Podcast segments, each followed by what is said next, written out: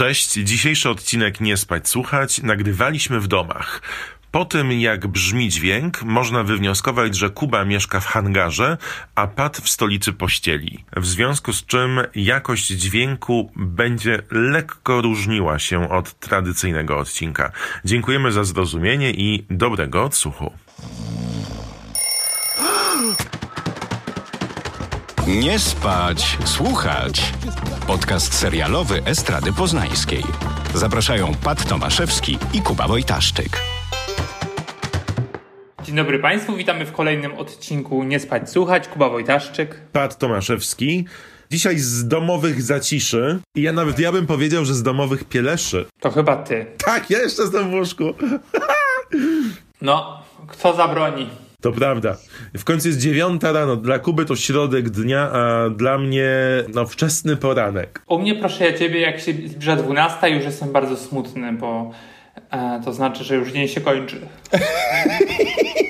Dobranocka o 12. Jejku, wspaniałe. Ale tak drzemać. Ja kiedyś wstawałem o 4.30, bo prowadziłem poranki w radiu na 6. Znaczy na 200 poranków na dwóch byłem na czas. I rzeczywiście wstawanie o 4.30 jest w porządku, bo kończysz dzień o 10, ale potem drzemeczka po południu, taka godzinka to była najwspanialsza rzecz. Nie czekałem na pracę, na wypłatę, tylko na tę drzemkę każdego dnia. Ja pamiętam, kiedyś byłem na jakimś spotkaniu z Krystyną i Jandą, albo, albo czytałem wywiad, w sensie, wiesz, na takim spotkaniu jakby autorskim i generalnie nic z tego nie pamiętam, oprócz tego, że mówiła, że sypia trzy godziny w nocy, bo ma tak ustawiony system, że po prostu się budzi i tak jej zazdroszczę. Ojejku. No. I to jest jedyna rzecz, którą pamiętam o Krystynie Jandzie. Ja też pamiętam, że piekła szarlotkę na dziedzińcu Urzędu Miasta Poznania. Jak na początku wałkowała ciasto, a potem dodała jabłka ze słoika. Z Biedronki na pewno. Powiem, że no to dużo znaczy. Dziś w odcinku Nie Spać Słuchać powiemy o trzech propozycjach, które pojawiły się na naszych małych ekranach. Kuba, przeglądając wszystkie foldery z nowościami, znalazł dokukomedię, serię filmów, które tworzą serial, nowość i nową propozycję HBO, która ma uzupełnić lukę po sukcesji. Jesteś gotowy? Tak, ale zacznijmy od tego ostatniego może. Industry, czyli branży. Co ciekawe, dzisiaj jak się obudziłem, to dostałem notyfikację na telefonie, powiadomienie, że wszystkie odcinki branży są już dostępne w ramach prezentu po święcie dziękczynienia. O nie. O tak. Nie. A. Ty lubisz czekać, tak? Ja nie wiem, czy, czy ja lubię ten serial. ale nie oglądam, nie oglądam go sam i mój Bartek go ceni. W sensie podoba mu się dosyć. Jest tym serialem zafascynowany. I w jakiś sposób dziwny. No to dobrze, to powiedzmy o czym ta branża opowiada. I play third fiddle to two figures in my life. Jesus Christ and Margaret Thatcher. Where do you stand on them? One's the reason we're all here and the other's a carpenter. Branża skupia się na grupie e, młodych ludzi tuż po szkole. E, to są tak zwani jak to praktykanci, którzy mm, mają konkurować ze sobą o staż w jednej z firm brytyjskiej finansjery. ładnie. E, I to nie, to chyba jest bank. Wchodzimy do tego świata razem z nimi. Oni, oczywiście wszystko jest, to jest wszystko takie white collar, czyli pod garniturem, wiesz, praca ponad, ponad 8 godzin to minimum, dużo nowomowy, której nie rozumiem. I generalnie po prostu 40 minut obserwujesz ich zmagania w tej firmie, a także relacje pomiędzy nimi. Taki brytyjski wilk z Wall Street, ale dużo, dużo wcześniej, czyli zanim mamy ogromne sukcesy i przyuczamy się do zawodu, który jest bardzo specyficzny, tak, bo oni mhm. większość czasu spędzają w tych swoich biurach, e, rozmawiają z klientami o miliardach dolarów i tak właściwie my, e, obserwując ten serial, mówimy sobie, mm, okej, okay, to jest tak dalekie, że sorry. To prawda, w sensie, ja zaraz powiem moje odczucia, ale jeszcze, żeby tak nakreślić, przeczytałem taką opinię, że jest to połączenie właśnie sukcesu, który powiedziałeś, że ten serial próbuje e, wypełnić lukę, jak nie mamy kolejnego sezonu, e, i e, Grey's Anatomy. Uuu. Że gdzieś to jest takie na przecięciu. Sprawdziłem tych twórców tego serialu, których zupełnie nie znam i też nie dziwię się, że pierwszy odcinek reżyseruje Lina Dunham, czyli reżyserka i twórczyni Girlsów. Jej sposób kręcenia, takie właśnie mm, gdzieś takie bliskie kadry, takie skupienie na fizyczności, głównych bohaterów, a wła- właściwie głównej bohaterki, którą e, gra Mayala Herald. To jest czarnoskóra e, Brytyjka, która gra Harper i ona, znaczy nie Brytyjka, Amerykanka i ona właśnie z Ameryki jak przyjeżdża do pracować do tego Londynu i tam jest jakiś taki skam, taka jakaś ściema z jej dyplomem. Szantażuje, czy prosi swojego byłego chłopaka, żeby jej pomógł w załatwieniu tego lewego dokumentu. Tak, i, i, to jest taka postać, która mimo braku kwal- kwalifikacji, się, takiej kwalifikacji nie wiem, prawnych, takich szkolnych, absolutnie się kwalifikuje tej pracy, ponieważ jest taką wilczycą w tym, em, oczywiście się cały czas uczy, taką wilczycą, która też wchodzi do tego świata i, e, i faktycznie go kuma. Dla mnie ten świat e, tych finansów, tej nowomowy i tego, że oni pracują tak długo w tej, tej korporacji jest straszny. Pierwszy odcinek bardzo mocno przeżyłem tak, em, może nie, be, przesadziłbym, że fizycznie, że po prostu wymiotowałem w kącie, ale generalnie było mi fizycznie tak, wiesz, nieprzyjemnie. Miałem bardzo podobne odczucia, bardzo, bo dla mnie to było tak sztuczne i takie przykre, takie smutne, że to tak biło z ekranu, że faktycznie to jakoś czujesz emocjonalnie, zgadzam się. Czytam e, opinie, które są różne. Faktycznie ludzi to fascynuje. e, Te relacje pomiędzy nimi, a dla mnie one są bardzo. Dla mnie to jest takie trochę mm, funkcjonowanie e, państwo w państwie, e, że ta firma tak naprawdę jest w Londynie, ale tak naprawdę jej nie ma, bo oni spędzają tam, w sensie jest po prostu takim bytem samoistnym, że. Mm, że oni z jednej strony jakby są w tym mieście, w jakiś sposób z niego korzystają, ale tak naprawdę korzystają na poczet tej firmy. Że wiesz, że jeżeli idą do knajpy, to idą wszyscy razem, to jest niesamowite. Albo idą z klientem, żeby go w jakiś sposób uwieść i wiesz, namówić do, no właśnie do czego? Do, do, finans, do jakby wykładania pieniędzy na jakieś nowe mm, Tak, do Nowe- transakcji finansowych na wielką no skalę. właśnie.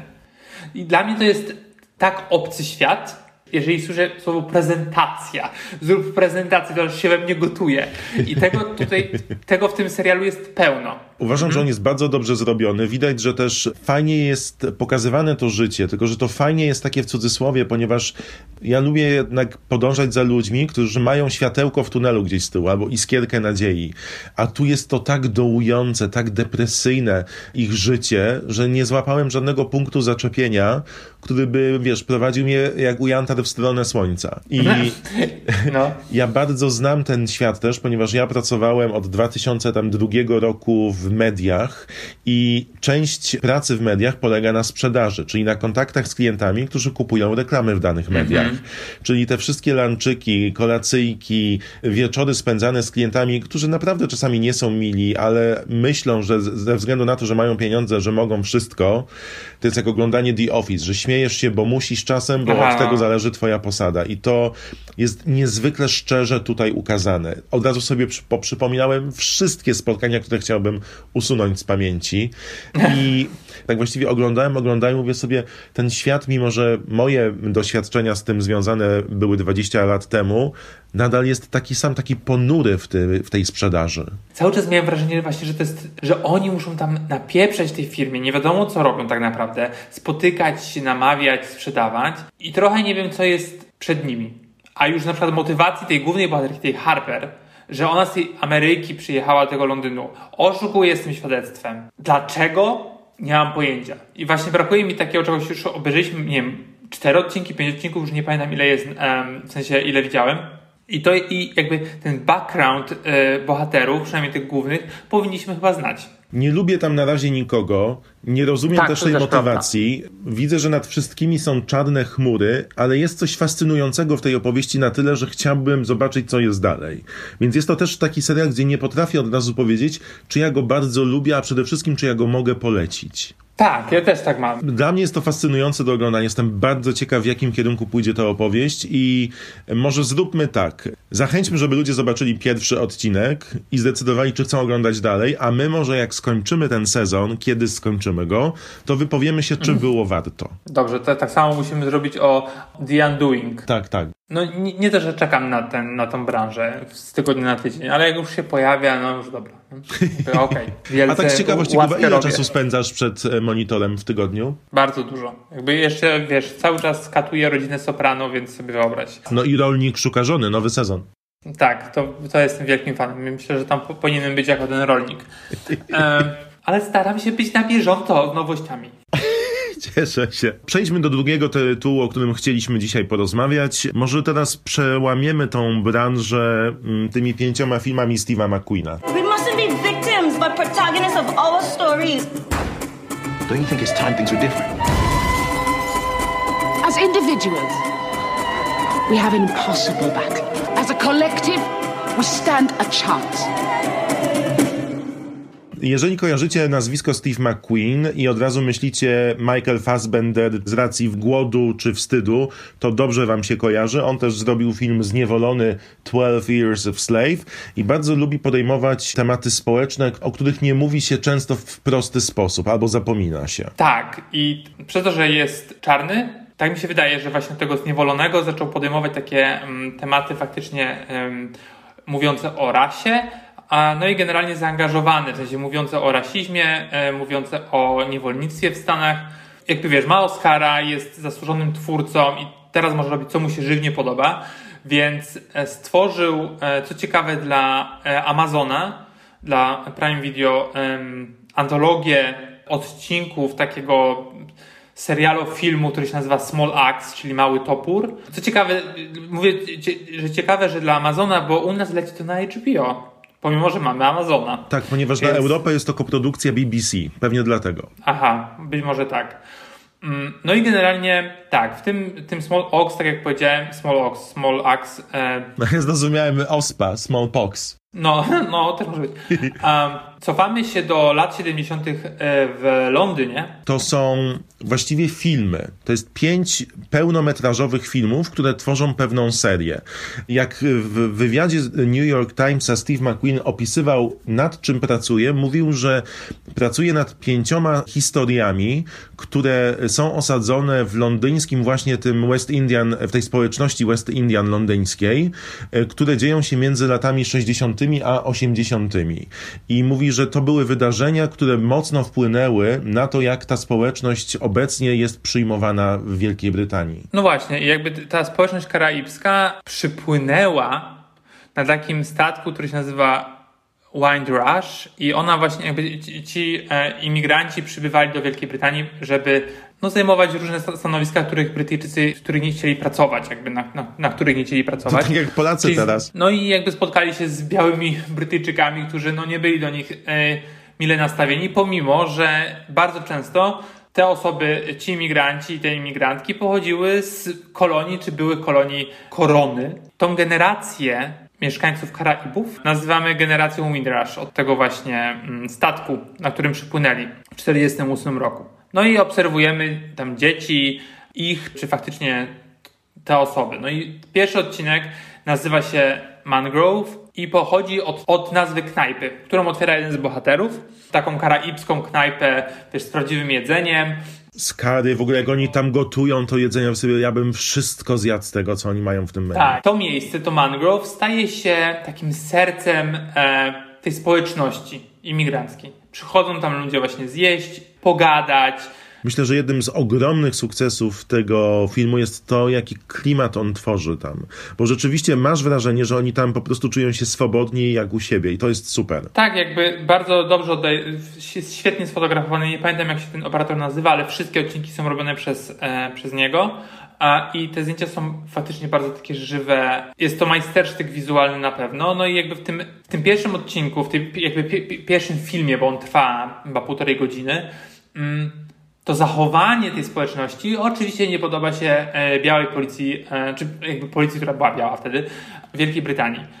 No i oni cyklicznie nachodzą to miejsce, aresztują osoby, biją, okradają, niszczą te rzeczy, ponieważ no, są pieprzonymi rasistami i tyle. Jakby, bo mogą. I to jest ich jedyna motywacja. Tak, i muszę przyznać, że to było przykre do oglądania bardzo. Oglądanie, jak w latach 60. ci spokojni ludzie są notorycznie nękani przez policję, a policja ma jeszcze gry pod tytułem Przegrałeś, więc musisz złapać pierwszego czarnego, którego zobaczysz na swojej drodze. Pewnie dlatego, że to jest tak sportretowane, że my widzimy to takie bardzo przyjemne życie, kiedy oni spędzają czas razem, wiesz, w, w towarzystwie muzyki, tej kultury, która jest tak e, uderzająca w każdy mięsień, bo oni rzeczywiście jak śpiewają, to śpiewają całym ciałem, jak tańczą, to wiesz, to cała społeczność tańczy na ulicy i to w jaki sposób to jest przerywane tym nękaniem spowodowanym czystym rasizmem, no jest przykre do oglądania. M- muszę przyznać, że miałem problem z tym. No to dobrze, że miałeś problem. No tak, bo tak, tak, jest- to, bo taki był mówisz, no, jacy my jako ludzie, jako rasa potrafimy być straszni po prostu. Tak, no i w pewnym momencie em, ta społeczność mówi dość, wybucha protest, na którego czele staje między innymi Atia Jones i ona jest przedstawicielką Czarnych Panter i ją gra e, Letitia Wright, którą możemy kojarzyć między Czarnej innymi Pantery. e, z Czarnej Pantery i ona w drugiej części e, przyjmuje stery po zmarłym Chadwicku Botsmanie i ona będzie w centrum, ale to tylko tak na marginesie. Ja ją bardzo, bardzo cenię. Też grała w jednym z odcinków Black Mirror i jest absolutnie fantastyczna. To prawda. No i ten protest idzie przez miasto. No i policja zaczyna e, podjudzać i zaczyna atakować e, protestujących, później zwalając winę na nich. Bardzo to A, rezonuje, no nie zauważyłeś? Bardzo rezonuje to nie tylko z, e, nie tylko e, z nami, ale też rezonuje z Ameryką. Jakby generalnie to jest bardzo taki współczesny. No mimo wszystko jakby to się mało się zmienia, o może tak. No i jest proces, e, proces to się nazywa dziewiątka z Mangrove. To jest wydarzenie historyczne, więc sorry, nie to nie będzie spoiler.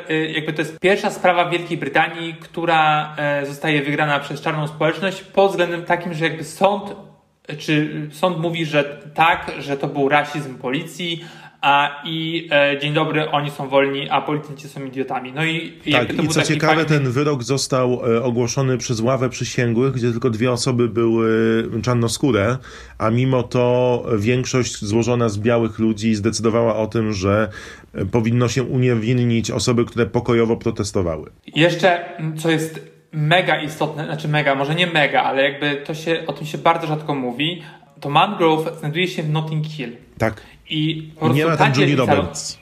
No właśnie, ta dzielnica Londynu jest uważana, wiesz, za czysto białą, jakąś taką bogatą na maksa, bo to, to, to stworzyła popkultura, a ona ma po prostu korzenie imigranckie. I jeszcze, i to jest bardzo ciekawe, jak postępuje, jak to się nazywa, gentryfikacja, bo e, właśnie w tym serialu, o którym mówiliśmy na samym początku, w branży, jedna z bohaterek mieszka w Notting Hill. I druga dziewczyna y, zamieszkuje u niej, wynajmuje od niej pokój i, ta, i żąda od niej te 3000 funtów, więc pozdrawiam za pokój. Więc To prawda. to, więc jakby generalnie jak to się zmienia, to jest bardzo fajnie, ciekawie, ciekawie pokazane i jakby o tym, że Notting Hill jest dzielnicą, wiesz, e, imigrancką, że kiedyś należała, wiesz, była dla, dla tych biednych ludzi, którzy przy, przybywali z różnych części świata. O tym się generalnie nie mówi. No też jakby popkultura i Hollywood to zamiotli pod, pod dywan. Druga, drugi installment, który się nazywa Love Rock, jest zupełnie takim kontrapunktem do tego. Do tego, nie wiem czy miałeś okazję go Nie, zobaczyć. nie, nie, jeszcze nie. Lovers Rock jeszcze nie. cała akcja dzieje się na imprezie, do, domówce, ale to nie jest domówka, że w jednym pokoju siedzisz ze studentami, tylko to jest faktycznie cały dom i to jest po prostu wizualny, to, to jest po prostu poezja. To jest tak pięknie nakręcone, że trudno sobie wyobrazić. To jest trochę teledysk, ale nie do końca. Coś, coś absolutnie fantastycznego. To jest trochę mm, odcinek o tym, jak bawią się młodzi czarni, kiedy biali nie patrzą. W tych właśnie czasach. I to jest coś niesamowitego, bo jakby ten dom, wiem, że użyłem też tej an, e, e, analogii, że państwo w państwie, ale to jest jakby takie, taka przestrzeń bezpieczna w jakiś sposób I, i to McQueen robi fantastycznie. Jakby generalnie to jest, dla mnie to jest e, świetne. Jakby cała ta antologia, na razie widziałem dwa odcinki, jutro będzie kolejny odcinek. Jest no czymś, em, czego nawet nie wiedziałem, że mi brakuje w telewizji. Jak się ogląda ostatnio filmy, które produkowane są i pokazywane na platformach streamingowych, to nie wiem jak ty, ale ja mam wrażenie, że one po prostu są tak robione na odczep. A tutaj mam wrażenie, że twórcy, McQueen też sam jest e, autorem scenariusza do każdego z e, tych e, odcinków, dbają o każdy szczegół. Ja po prostu ja widzę, jak ci ludzie rzeczywiście mogli żyć i istnieć w tych warunkach. Ci wszyscy bohaterowie są nakreśleni idealnie. Przestrzenie są dobrze zrobione. No generalnie mówię, ta pierwsza część mnie urzekła tym klimatem, a przede wszystkim tym, jak oni się dobrze czuli w tych skórach, które im stworzono na papierze. Byłem pod ogromnym wrażeniem, mimo że ten Mangrove, czyli ta pierwsza część tej serii, która otwiera, no to jest historia chociaż pełna duszy, ale jednak e, o opresji, o niesprawiedliwości, o takiej wielkiej woli do walki o zwykłe, podstawowe ludzkie prawa, a mimo to tam jest tyle życia w tej opowieści, że rzeczywiście chcesz wracać do tych momentów, kiedy oni śpiewają, tańczą na tej ulicy, jedzą, bawią się, śmieją. No, ja też dawno czegoś takiego nie widziałem i bardzo polecam, bo nie dosyć, że otwiera oczy, pokazuje, jak jeszcze niedawno traktowaliśmy się my jako ludzie fatalnie, zresztą do dzisiaj tak jest. Nie dosyć, że daje do myślenia, to jednocześnie przenosi cię całkowicie w ten przedstawiany świat. Ja jestem pod ogromnym wrażeniem. Właśnie ten Mangrove można sobie zrobić jako double feature y, do... Y, siódemka z Chicago. Tak. I to jest film Sorkina mm, na Netflixie. Ja generalnie go lu lubię, ale, e, ale faktycznie jak już poczytałem historycznie, e, no to już trochę mniej. Dzieje się w sądzie i też jest o e, prawach człowieka i to fajnie ze sobą zestawić, bo to się dzieje w, dokładnie w tym samym momencie, czy prawie w tym samym momencie. I nawet to, że oni się nazywają dziewiątka z Mangrove, jest historycznie jakby wzięte podobno o, te, o tych wydarzeń w Chicago. Tak, i jeszcze można to... powiedzieć o nawiązaniu do Boba Marleya, ponieważ cała antologia nazywa się Mały Topór Small Axe, a to dlatego, że w jednym z przysłów, które wykorzystywał Bob Marley było, które spopularyzował, bo on nie wymyślił tego. If you are a big tree, We are the small axe, czyli jeżeli ty jesteś wielkim drzewem, my jesteśmy małym toporem. I to rzeczywiście bardzo fajnie oddaje klimat tych pięciu filmów, które przed nami. Premiery poniedział co poniedziałek do 18 grudnia. Tak, warto. I one są wszystkie, tak jak powiedziałeś, to są takie właściwie filmy, no bo pierwszy ma półtorej godziny, kolejny ma bodajże 70 minut. I to jest faktycznie zamknięta, zamknięta, zamknięte odcinki, zamknięta antologia. I dodajmy, to... że w trzeciej części, czyli w Red Wine and Red, White and Blue pojawi się John Boyega, tak. którego świat na dobre poznał w Nowych Gwiezdnych Wojnach. Tak, był pierwszym czarnym st st Stormtrooper. E, to przejdźmy do czegoś, co ja uwielbiam. Ja Jest też. Hey New York. HBO is having a hard time uh, explaining what my show is, uh, so I, I just figured that I'd just try to do it myself. Usually, the host of a TV show is uh, right in front of the camera, and you can see exactly where the uh, voice is coming from, which I guess people like. O czym jest to How to with John Wilson, Kuba? Ja, jakby zanim dojdę do tego, um, to nie miałem o tym zupełnie pojęcia. Zobaczyłem to na HBO e, i patrzę 20 parę minut, to jest tak do śniadania, mhm. tudzież do obiadu. E, I brakowało mi czegoś takiego właśnie krótkiego, e, co nie będzie fabułą po, po tym, jak skończyłem Rupola. E, co I... nie będzie fabułą po tym, jak skończyłem Rupola. No bo wiesz, chodzi, chodzi bardziej o to, chodzi bardziej o to, że to nie, nie, nie miał być taki serial, wiesz, że muszę się wkręcić. I... Ale ja przepraszam, y, jak zobaczyłem, czy ty zobaczyłeś 20 sezonów RuPaul Drag Race? 12, nie 12, nie, nie widziałem 1, 2, 3, bo te pierwsze trójka to jest po prostu dla mnie nie do przejścia, ale widziałem od 4 do 12, tak. Dalej. A w ile czasu, przyznaj się nam tutaj milionom słuchaczy, ile czasu zajęło ci zobaczenie tych dziewięciu sezonów? A nie wiem ile, ale myślę, że tak sezon, sezon przez tydzień. No bo wiesz, to jest tak, że włączasz rano, później do obiadu, a później wieczorem to jest trzy odcinki. That was a choice. Mm, choices. Choices.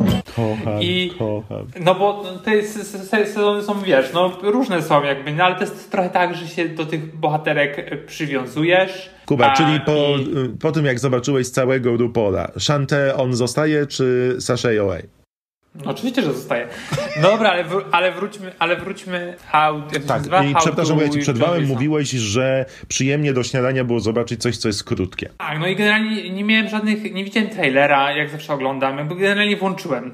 Bo coś mi tak, wiesz, zawołało. No i to jest opowieść o kolesiu, który chodzi z kamerą po Nowym Jorku. Nie widzimy go faktycznie zupełnie. A, I e, kameruje codzienne życie Kameruje, A... kto tego używa? Kamerun! To kręci.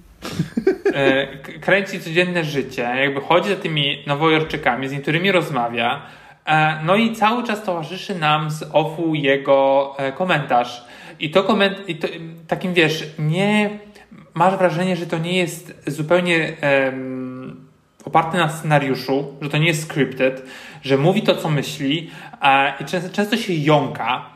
Jego dykcja nie jest idealna i to jest trochę tak, jakbyś, jakbyś to był ty i, e, i miał takie, wiesz, łatwość ironicznego postrzegania świata, bo on tak robi, a jednocześnie go pełnego jakiegoś takiego, takiego, afek- takie, takiego uczucia e, i miłości do, do miasta i do miasta, które on kocha. Mm, I to są takie trochę wycinki z życia miasta, takie kolaże, e, które on okrasza em, komentarzem. To ja może opowiem, żeby wytłumaczyć naszym e, słuchaczkom i słuchaczom, e, o czym właściwie jest ten niezwykły projekt i w jaki sposób sprzedali ten projekt, bo myślę, że to najtrafniej go opiszę.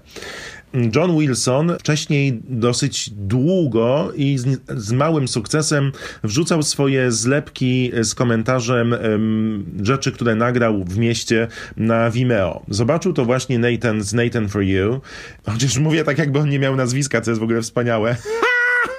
No trochę tak.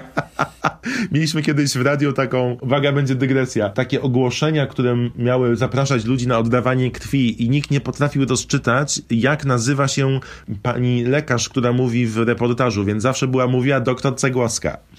I przez trzy miesiące nikt nie wiedział, jak ma na imię i przez trzy miesiące w radiu za każdym razem, kiedy się wypowiadała, była mówiła doktor Cegłoska. to tu właśnie był taki Nathan. Nathan Fielder, który jest nie, chyba jednym z najmądrzejszych komików, który obecnie istnieje, opowiedział zarządowi HBO, że projekt Johna Wilsona to jest planeta Ziemia, tyle że w Nowym Jorku. Tak jak w planecie Ziemi podglądamy dziką zwierzynę, która nie ma pojęcia, że jest filmowana, tak samo tutaj przedstawimy Nowy Jork.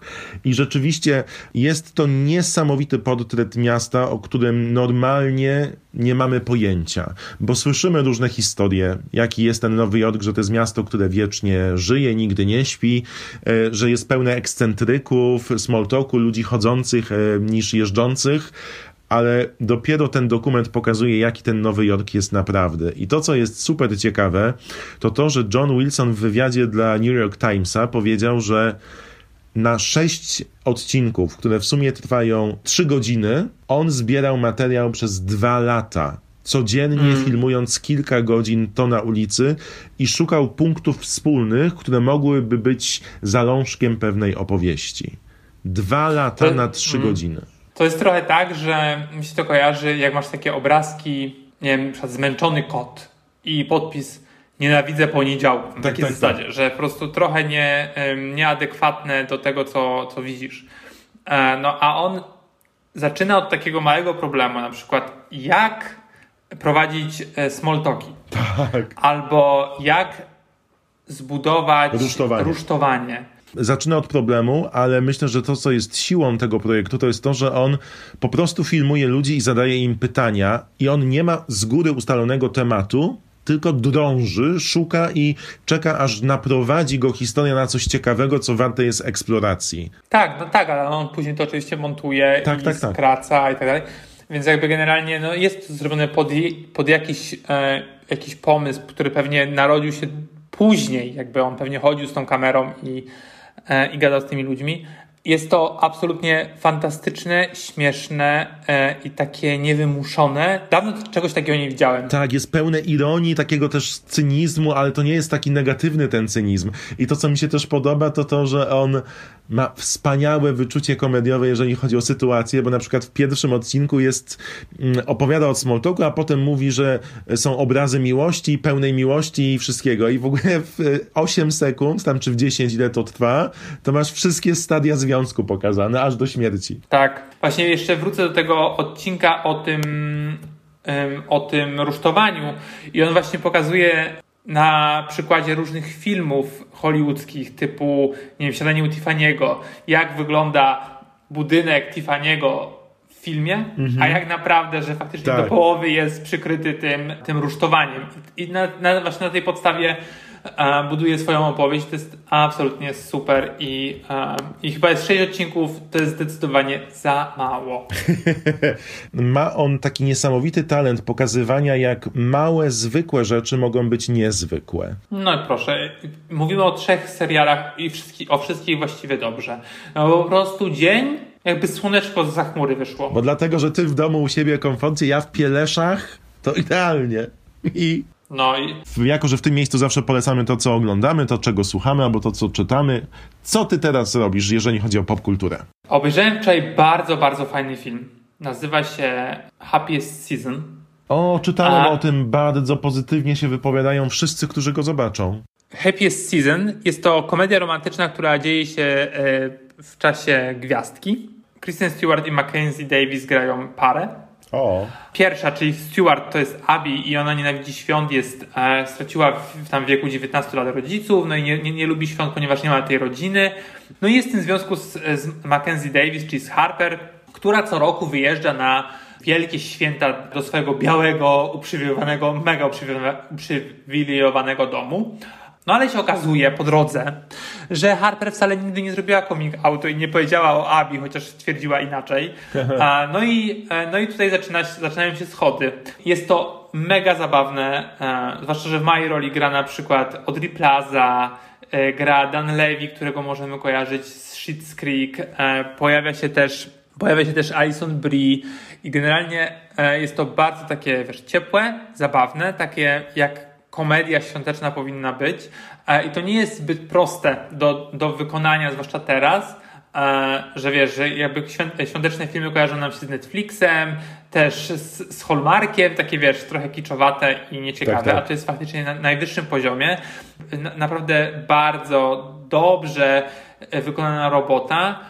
Kristen Stewart gra bardzo fajnie, ale jakby brawa należą się Mackenzie Davis, która, e, znaczy obie jakby są kojarzone raczej z filmami dramatycznymi, tu- tudzież tam science fiction, a tutaj faktycznie e, pokazują tą taką komiksową, e, komiksową, komediową duszę, takie zacięcie i to jest super. Widzę, że wiesz, że jakby co roku to może, może być taki, wiesz, film świąteczny typu Kevin. Polecam e, bardzo serdecznie. Wspomniałeś Kevina, a mi się od razu przypomniało, że na Netflixie jest taki e, cykl dokumentalny o kultowych filmach i jak e, zostały one zrobione. To się nazywa The Movies That Made Us, nie wiem czy kojarzysz. Tak. Tam jest Dirty Dancing, y, Szklana Pułapka, Ghostbusters i właśnie Kevin sam w domu. Chyba w ostatnim odcinku The Rewatchables podcastu jest o Kevinie. Tak. I jakoś Tak. ten sezon się tak mi dobrze zaczął świątecznie. The Movies That Made Us, to ja gorąco polecam. On jest bardzo zabawnie zmontowany, chociaż momentami za bardzo tak tik-takowo, ale Mm. opowiada dużo ciekawostek, jak y, te najsłynniejsze nasze filmy powstały i jak mało brakowało, żeby ich nie nakręcono. Ja natomiast y, chciałem polecić coś, co jest bardzo stare. Kuba od razu zacznie przewracać oczami, bo mm, ostatnie tygodnie listopada i, i początki pierwsze tygodnie grudnia to dla wszystkich, którzy pracują na etatach, to są najtrudniejsze momenty ze względu na to, że trzeba dużo rzeczy domknąć, zamknąć. Często stres jest wysoki, więc ja zwróciłem się w stronę czegoś, co wiem, że mnie jest w stanie rozluźnić i dać mi trochę radości i ucieczki i eskapizmu. I e, w związku z tym, co się teraz dzieje w Stanach e, z 17 sezonem Grey's Anatomy, postanowiłem zobaczyć sobie od początku, jak się otrzymają te odcinki. nie wierzę, nie. Pierwszy sezon ma 9 odcinków, złapałem to w 3 dni i to się, słuchajcie, w tym trudnym dla nas pandemicznym czasie tak dobrze mi oglądało. Matko i córko, jakie to było wspaniałe. Trochę telenowela, ale trochę wspaniała muzyczka, trochę śmiechu, chichu. Młoda Catherine Igle, Ellen Pompeo, wspaniałe rzeczy i nawet się nie złapałem i wczoraj jak wróciłem z pracy, zobaczyłem, że już jestem na 18 odcinku drugiego sezonu Okej. łapie to niesamowicie i rzeczywiście, jak tak się patrzy z perspektywy czasu, to stracił ten urok serial przez te ostatnie pięć tam lat, ale ten początek nadal uważam, że jest świetny do oglądania. Więc jeżeli szukacie czegoś, co pozwoli wam odejść od tej szarzyzny za oknem, to na pocieszkę i na pocieszajkę polecam pierwsze sezony Grey's Anatomy, czyli Chirurgów. Wspaniały Na, polski tytuł. pociesz na pocieszajkę. Bardzo dziękuję, Kubo. Pozdrawiam cię z mojej dziękuję. sypialni i was wszystkich również. Wracam pod kołderkę, bo jeszcze pół godzinki się prześpię. Pa! Cześć! Nie spać, słuchać. Producentem podcastu jest Estrada Poznańska. Wszystkie odcinki znajdziesz na estrada.poznan.pl.